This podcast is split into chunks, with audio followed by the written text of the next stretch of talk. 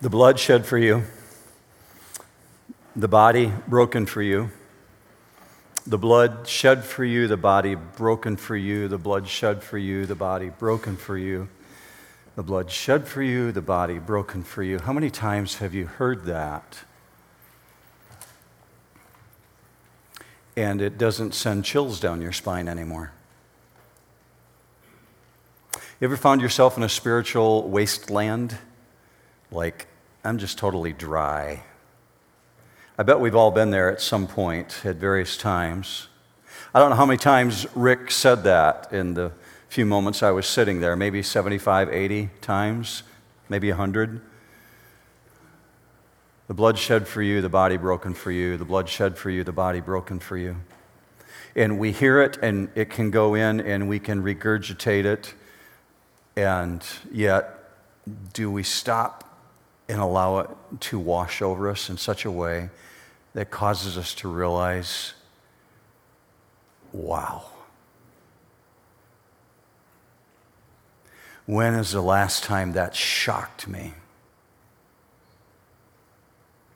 I want to approach Romans 10 with you this morning in such a way that God alters us, that we not leave here this morning without feeling we have the sense that we've encountered the living God and his call upon us. So, whether you're watching online right now or you're in the auditorium, I'm going to ask you in a moment to take out your Bibles and go to Romans 10. But before you do that, let's go before the Heavenly Father and ask Him to intersect us through His Word. Would you do that with me? Let's pray together. Lord God in heaven, we just made some awesome declarations through song. We told you to take our heart and take all that we have. And I'm thinking some of us said that lightly because it was just a lyric and a song. And now we find ourselves having to stop and say, Did I really mean that? So we're coming with a surrendered heart at this moment, Father, right now, where you stop us and cause us to say, I want to count the cost because you've asked us to step out onto the waters into places where feet would fail and to trust you and to give you our entire heart and all that we are. And we're guilty of holding a lot of that back. So, Father, as we look at your word this morning, the things you caused to be written down for our sake, we ask that you would, by the power of the Holy Spirit, who not only inhabits each of us who believe in Jesus, but also inhabits this place, because we're told where two or three are gathered together, there you are in the midst of them. So you're here, Father. We pray that you would indeed teach us, and don't let us leave here without feeling that sense of wonder and awe God, I pray that you would take away the mundane attitude that we're guilty of.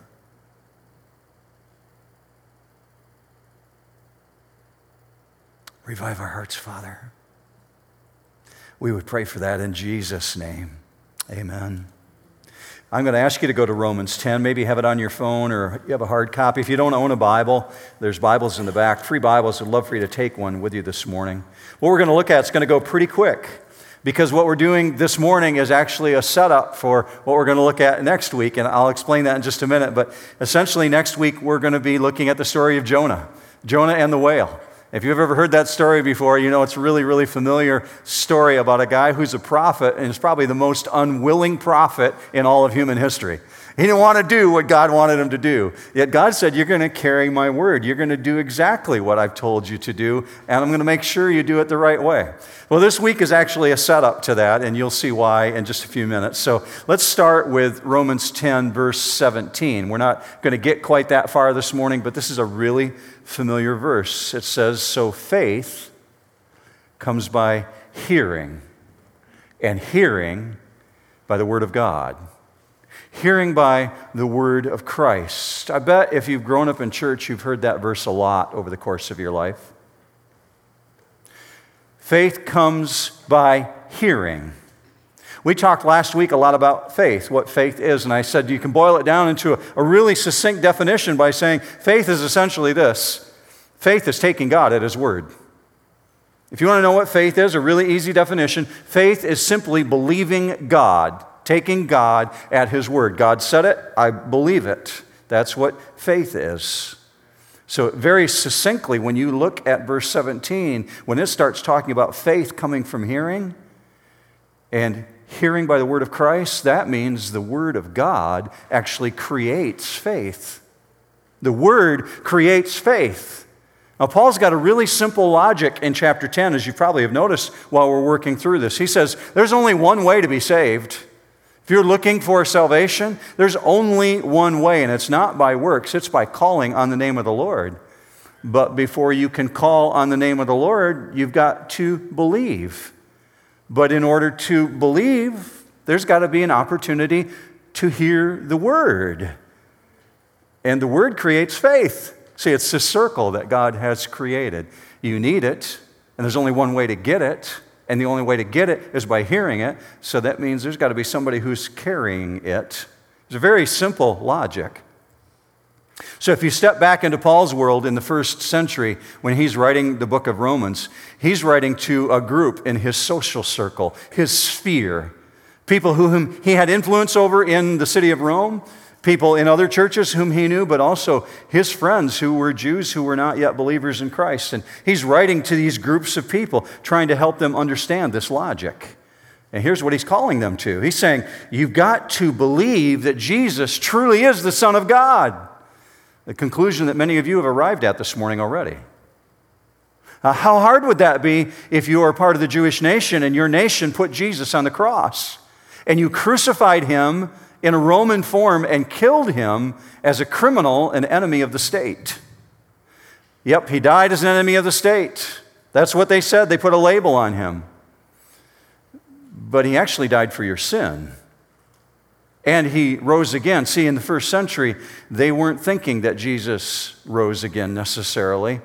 They weren't thinking that he died for sin. And Paul's writing to this group, and he's saying, You've got to believe this. This is a reality. All that is context to where we start out this morning in verse 11.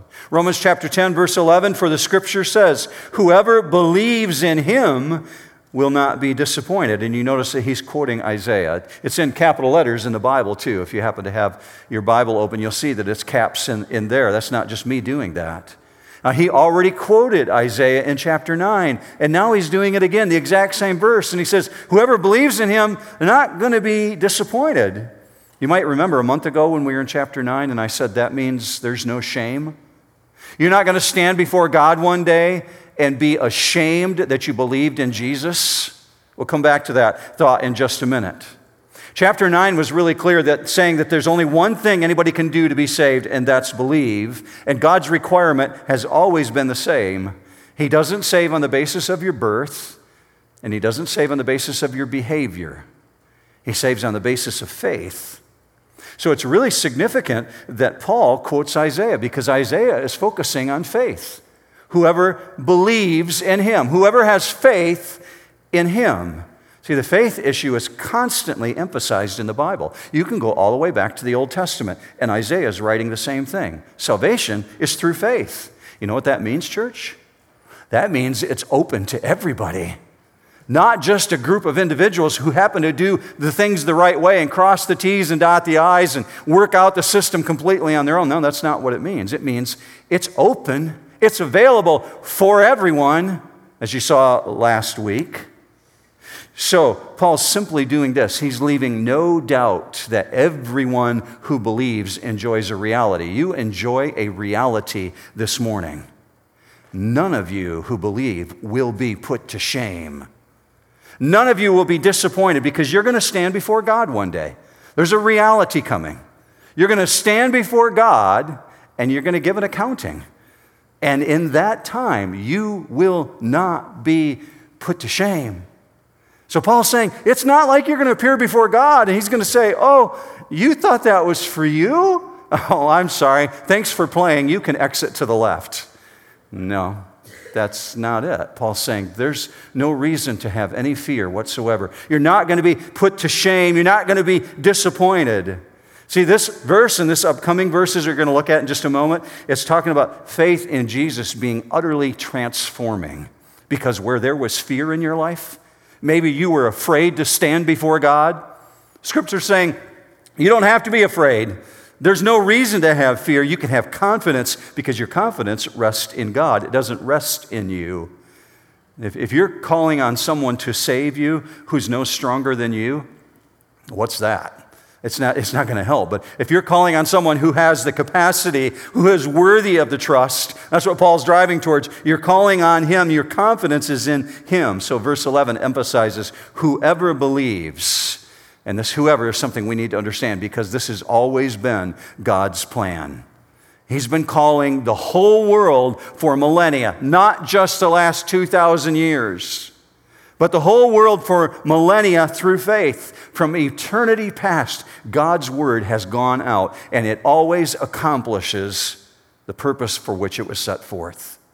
I love Isaiah 55 11. Maybe you've never written this one down before. Write it down in the back of your Bible. My word, which goes forth from my mouth, it will not return to me empty without accomplishing what I desire and without succeeding in the matter for which I sent it.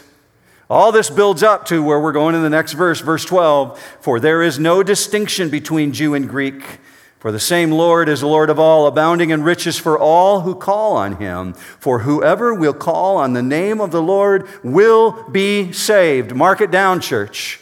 God hears the cry of anyone who calls on him. If you believe that, say amen. God hears the cry of anyone who calls on him, and I need to add a caveat to that. I know you know what I mean by that. God hears the cry of anyone who calls on him for salvation.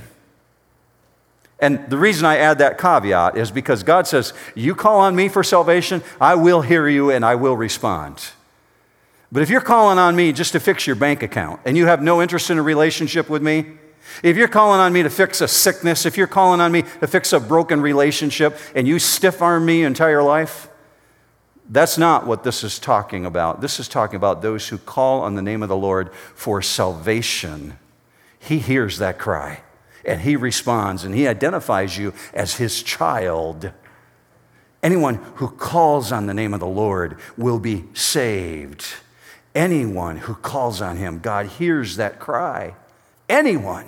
This is the exact same message that was written to the Galatians. If the Bible is anything, it's incredibly consistent. Look with me on the screen. Galatians 3:28. There is neither Jew nor Greek, there is neither slave nor free man, there is neither male nor female, for you are all one in Christ Jesus. Now how shocking was this next statement to those whom Paul hung out with? All are Abraham's offspring. All are heirs according to promise. Now, in chapter 3, he was saying there's no difference in sin. There's no difference in sin. You may have some small sin, you may have some big sin. Other individuals may have gigantic sin, but all have sinned and fall short of the glory of God. Romans 3:23. And now he's saying there's no distinction in salvation. There's no difference in salvation for people groups. How shocking was this to the Jews at that time? What? What are you saying, Paul? Gentiles are in too. They don't have to cross the T's and dot the I's. They're just like us. They're Abraham's offspring. I'm not sure I agree with that, Paul. That's why he's saying. Same Lord. Same Lord who called Abraham is the Lord of all who believe. But most people in Paul's day were looking for a national Messiah. They wanted a new president of their states. They wanted someone who would come and fix things politically. They weren't looking for a salvation Messiah to save them from their sins. And in their mind, they can't mix Jews and Gentiles, and the Gentiles hated the Jews. These guys are really divided. Kenneth Cragg um, lived in the early part of the last century. Just for context, look at his quote. He said this the, These two were divided at every significant point Racially, culturally, and religiously, there were distinctions between the two, and they were really proud racist. Jews are really proud of their race. Greeks really proud of their race. The two don't want to cross over. Grateful it's the gospel of Jesus Christ that takes down walls. There is but one God, Paul says, and he saves, and that means distinctions are irrelevant. Same is true today. Whether Jew or Greek, Asian, European, Russian, Latino, African, all have only one way of salvation because there's but one Lord. There's one God, one Lord is Lord of all, and his name is Jesus Christ. He's the one who brings it. See, this is incredibly comprehensive. There's no exception whatsoever. All who call on the name of the Lord will be saved. So we've got to understand that phrase, call on. What does that actually mean? Because I thought it was God who called me. Well, you would be right if that's the way you're thinking. He does, but it's also saying all who call on him. There's a calling that takes place on your part. And if you don't know Jesus this morning, you want to know this very clearly. There has to be an awareness, an awareness of your own inadequacy. I've tried crossing all the T's, I've tried dotting all the I's, I've tried doing everything perfect, and it's just not working out. I'm aware that I'm inadequate. God, I need you because I can't do this. See, that's a calling out of the awareness of your own failure. It's a genuine conviction. Jesus, I know you can be relied on. I know I can have confidence in you. So, the calling he's talking about here, this is a response out of our heart to God's first call towards us. And he says in verse 13, as a result of that, you will be saved. As if you happen to have your Bible open, by the way, uh, this would be a great phrase for you to circle if you've not done that before. Maybe you've already circled it in your Bible. Will be saved. And here's the reason I really point this out. That might be the most important statement in the entire passage we're looking at will be saved. Do you notice that it's written in the future tense? I thought I am saved. Will be saved. He's looking at a, a, future tense here in this verb.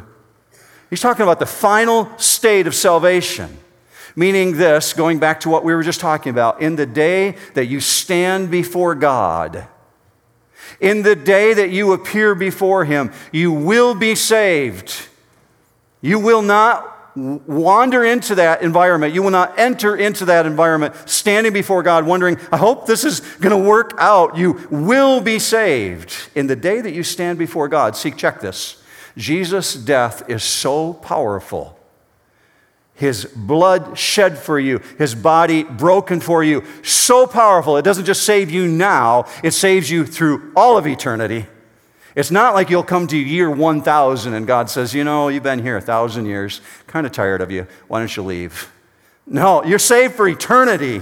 He says, I've got you. You will be saved. It's future tense. It keeps going and going and going. Saved through eternity, just like you're saved right now. All that leads Paul to this brilliant summation, which really comes directly right face forward to you and I. Verse 14.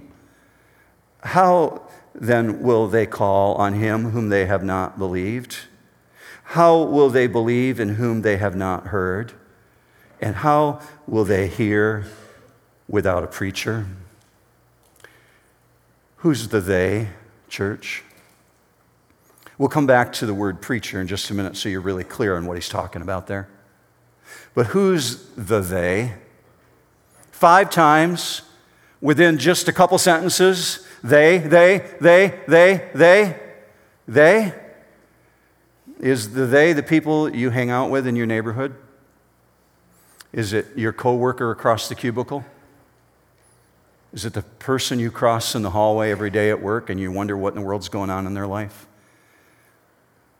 Is it the student you stand next to in the locker in the hallway? Or you walk to study hall with, or you meet at Big B over coffee. Who is the they? Is it your family members? Is it the person you stand next to the barbecue with? See, you can feel the weight of Paul. Paul is writing here because he's got his social circle who's receiving these writings, and he feels the weight of the they in his life. And how are they going to hear because hearing the word is what produces faith. And how's that going to happen unless people start talking about it? Now, here's the difficulty in the world that Paul lives in. This period of time, people only got information one way, only one primary vehicle, which was talking about it. Because they couldn't necessarily all read, they weren't all literate. And of those who were written material, wasn't that available? And the apostles hadn't started to write the New Testament yet. Paul's just writing one of the letters. So the churches had just received spatterings of pieces. People couldn't sit down and read about Jesus, so they're dependent upon someone who's going to be talking about this Jesus because there's this impossibility of hearing something without somebody talking about it. This was true of the apostles and of the prophets in the Old Testament, the apostles in the New Testament. Is it not true today that we talk in the same way? You might use Twitter.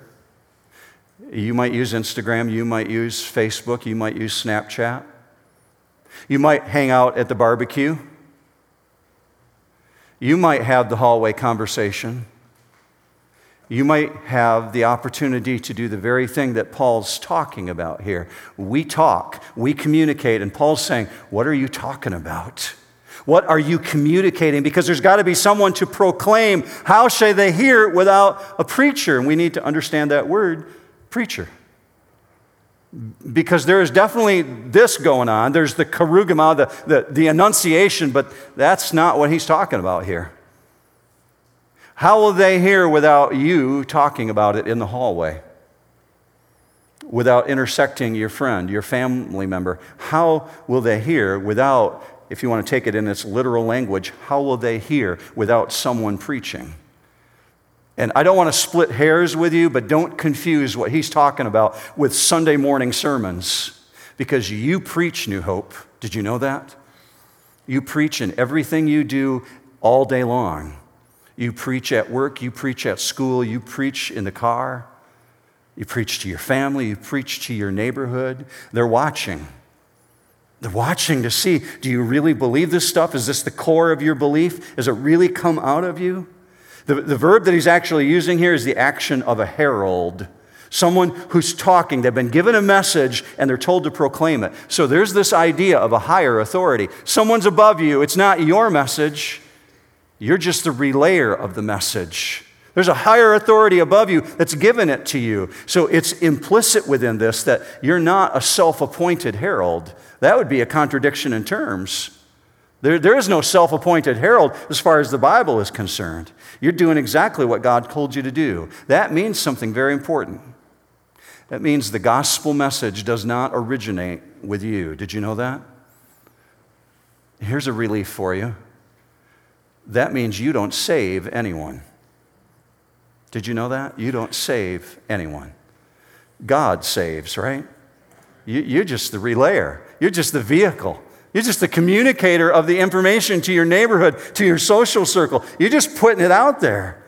This points to a confidence. When you proclaim the gospel, you do so because God sent you. God sent you out. So, we, if you lifted the cup this morning, you broke the bread, you lifted the cup, we as believers have been saved to serve. And the best way you serve is when you carry the witness. You preach the power of Jesus to save. And Paul's really hammering this point as he closes it in verse 15. How will they preach unless they are sent? We just hit that issue. Just as it is written, How beautiful are the feet of those who bring good news of good things. So I'm asking you this morning, how are your feet looking? Do you need a spiritual pedicure? I'll use my feet for example. I'm sockless today. I know, it's shocking. I have pretty feet.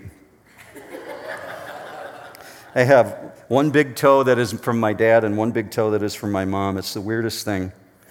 I pointed it out to them when I was a teenager. They looked at it and they said, huh, he's right. That's all I got out of them. I know I'm rabbit trailing, but just bear with me. I don't want to be too distracting to you with my bare feet, but I'm asking you, how are your feet doing? Do you need a spiritual pedicure? How beautiful are the feet of those who bring good news of good things. Paul has just reached back to Isaiah again. Isaiah 52. And in Isaiah 52, something extraordinary is happening. and his social circle is completely aware of what he's just done. Israel has been decimated when Isaiah wrote that. Israel has been destroyed by another nation sweeping in, wiping them out, demolishing their country, and hauling most of their people off to what is known as the Babylonian captivity. For 70 years, God allowed them to be taken into another country hundreds of miles away. And they're held there as prisoners. Some refugees are left behind to deal with the mess. And after 70 years, because God foretold how long they would be there, there begins to be rumors. People are hearing in the streets what? They're, they're being set free. They're coming back. Can that be true? Is it possible? And sure enough, the messengers begin to arrive from Babylon, what we think of today as modern Iran and Iraq, Persia. Babylonia sets people free, and messengers go ahead of them, and they begin arriving in Israel, and they begin pronouncing, It's true. It's true. Those who were held captive have been set free. They've been released from their bondage and they're coming back to the promised land. They're coming home. The reports were good. It was beautiful news. The proclamation was of peace. So Paul has taken this ancient Old Testament image and he's dragged it forward into the New Testament and saying, if the message was good news over an earthly win, how much more good news if it's the promise of eternal salvation? You have been sent with that same message. And if you're being sent, two things are true of that. When you're sent, you're not sent under your authority, you're sent under the authority of the one who has sent you, and the message doesn't belong to you. You get to share it, but it's not yours. The Old Testament prophets sent in the same way. The New Testament apostles sent in the same way. Jesus sent out his followers, Matthew 28, in the same way. So, so are you, Christ follower, who just witnessed to each other. I believe this. I'm holding up the bread, I'm holding up the cup. I believe what Jesus did. So you're sent in a witness bearing capacity. So follow this very simple logic that Paul has in chapter 10. Only those who call on the name of the Lord can be saved. But only those who believe can call. And only those who hear can believe. So that means only those who have a preacher can hear. The word preacher is a bit misunderstood because people think it's what I do here. Oh, that's true. This is the proclamation. But you preach when you go out into the world that you live in. People are watching you. So Paul brings that message forward from Isaiah 52, and I'll put the actual words from Isaiah 52 on the screen. Isaiah 52 7. How beautiful are the feet of those who bring glad tidings of good things. So I'm asking you today how are your feet looking when it comes to the issues of Jesus? It's really remarkable that he selected feet as the beautiful part of the body because most people, when they're looking at their feet, they're not thinking their feet are too beautiful, right? Thinking, uh, kind of like this appendage I have to deal with. It's there. So women go to great lengths to paint their toenails. We, we put bracelets around ankles. People try and get tan feet. You know what's true in that period of time about the feet? The feet of people who walked with messages a long ways wearing flat leather sandals were typically very cracked, bloody, dirty. And did they stink?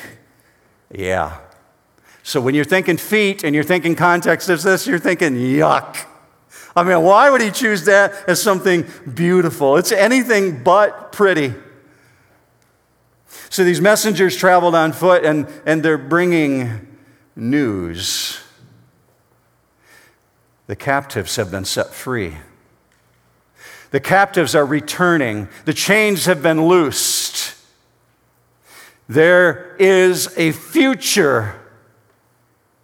How beautiful are the feet of those who bring good news of great joy, which shall be to all people. That unto you this day a Savior is born. His name is Christ Jesus the Lord. How beautiful are the feet of those who bring good news of great joy. Last night, after the Saturday night service, I was getting ready to leave. People hung around a long time, and uh, I walked out into the parking lot, and there was a bunch of ladies standing out there comparing their toes to each other, looking at the, the paint job that had been done. And, and they didn't believe me about me having two different big toes, so they wanted me. I took my shoes off so they could see. And they said, Yeah, that's, that's true. Weird, huh? my feet look really good. I've got toenails painted. You know, they start talking about their toes. And I said, wait, wait, wait. You, you guys, you completely missed. We're not talking about the physical beauty of your feet. They knew that. How beautiful, New Hope, are the feet of those who walk into the barbecue or into the Big B or into school or into the office and have a conversation about this one who redeemed you and shed his blood on the cross, and his body was broken for you. How stunning that God trusts us with that message. What you think of when you think of your belief structure should be this. Believing means committing to something at your very core of who you are at the very core of your being. We go to war for what we believe. We are persuaded by political parties for what we believe. We choose colleges for what we believe. What do you believe at your core about Jesus? Because professing Jesus to your peer group, it's simply giving expression to your core belief that you know, that you know, that you know that Jesus is the only way. How will they hear without a preacher? I want to pray for each of us that way, that we would be known in this community, not for the church with just the new building, but as a church that carries the good news to people who need it. You good with that? Let's pray that way. Father, I lift up our church, and, and I'm so grateful for what we get to celebrate with building a new building, but we don't want to be known for just having a bigger, shinier building. But rather, Father, you're the source of why we do what we do. So let us be known as a group of people who carry the good news. Magnify what you do through us. We're grateful that you're growing our church. We're grateful that you put your blessing on us. How grateful, Father, that you would ignite us and that we would be used as a people who would carry the good news to those who desperately need it.